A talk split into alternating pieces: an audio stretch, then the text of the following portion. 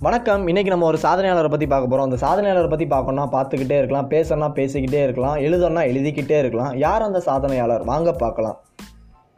இந்தியாவின் தலை சிறந்த விஞ்ஞானி தொழில்நுட்ப வல்லுனர் மிகப்பெரிய பொருளாளர் இந்தியாவின் பதினோராவது குடியரசு துணைத் தலைவர் இந்திய ஏவுகணை நாயகன் இந்திய விஞ்ஞான வளர்ச்சியின் தந்தை சிறந்த ஆசிரியர் மற்றும் அனைவரால் மதிக்கத்தக்க அற்புதமான பேச்சாளர்.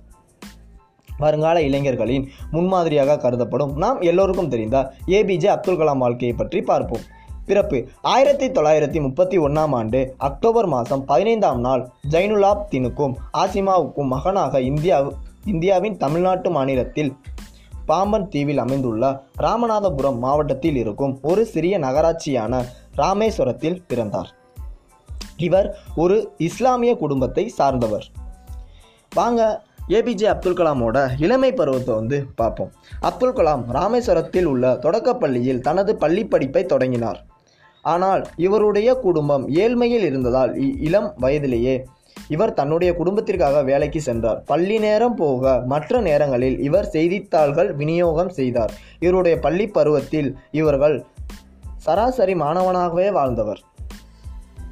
வாங்க இவங்களுடைய வந்து கல்வி வாழ்க்கையை வந்து பார்ப்போம். தன்னுடைய பள்ளி படிப்பை முடித்த பிறகு திருச்சிராப்பள்ளியில் செயின்ட் ஜோசப் கல்லூரியில் இயற்பியல் துறையில் பயின்றார். ஆயிரத்தி தொள்ளாயிரத்தி ஐம்பத்தி நாலாம் ஆண்டு இயற்பியல் துறையில் இளங்கலை இளங்கலை ஆர்வம் இல்லை என உணர்ந்த இவர் ஆயிரத்தி தொள்ளாயிரத்தி ஐம்பத்தாம் ஐம்பத்தி ஐந்தாம் ஆண்டு தன்னுடைய விண்வெளி பொருளியல் படிப்பை சென்னையில் எம்ஐடியில் தொடங்கினார். பின்னர் அதே கல்லூரியில் முதுங்கலை பட்டமும் பெற்றார். வாங்க விஞ்ஞானியாக ஏபிஜே அப்துல் கலாம் அவங்களோட லைஃப்பை பார்ப்போம். ஆயிரத்தி தொள்ளாயிரத்தி அறுபதாம் ஆண்டு வானூர்தி அபிவிருத்தி அமைத்தல் பிரிவில் விஞ்ஞானியாக தன்னுடைய ஆராய்ச்சி வாழ்க்கையை தொடங்கிய அப்துல் கலாம் ஒரு சிறிய ஹெலிகாப்டரை இந்திய இராணுவத்திற்கு வடிவமைத்து கொடுத்தார். பின்னர் இந்தியா விண்வெளி ஆராய்ச்சி கூட்டத்தில் தனது ஐஎஸ்ஆர்ஓ ஆராய்ச்சி பணிகளை தொடர்ந்த அவர் துணைக்கோள் ஏவுகணை குழுவில் எஸ்எல்வி செயற்கைக்கோள் ஏவுதலில் முக்கிய பங்காற்றினார்.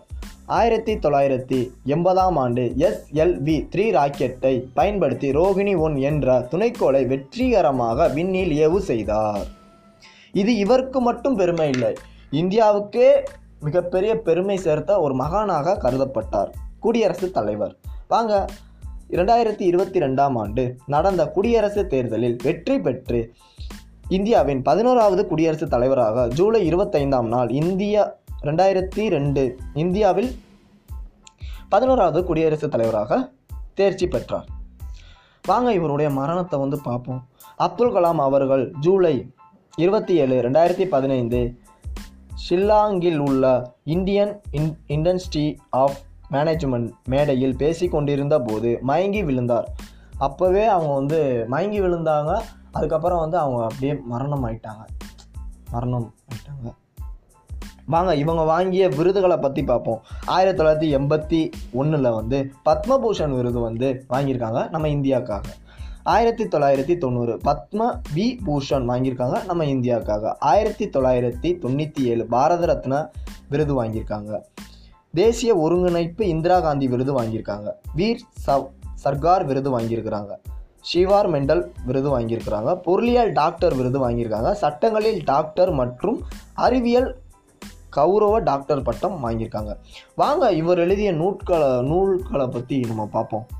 இவங்க எழுதிய நூட்களை பற்றி பார்க்கணும்னா வந்து கிட்டத்தட்ட ஒரு நாலு நூல் எழுதியிருக்காங்க. அக்னி சிறகுகள் இந்தியா ரெண்டாயிரத்தி இருபது எழுச்சி தீபங்கள்.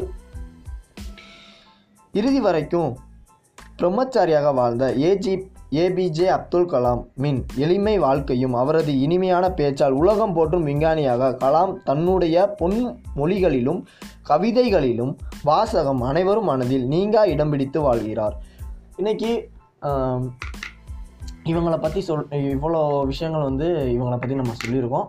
ஸோ மேலும் நிறையா நிறையா விஷயங்கள் நிறையா வல்லுநர்களையும் நிறையா சிந்தனையாளர்களையும் பற்றி பார்ப்போம். தொடர்ந்து இணைந்திருங்கள். இது உங்கள் கோகுல் எஃப்எம்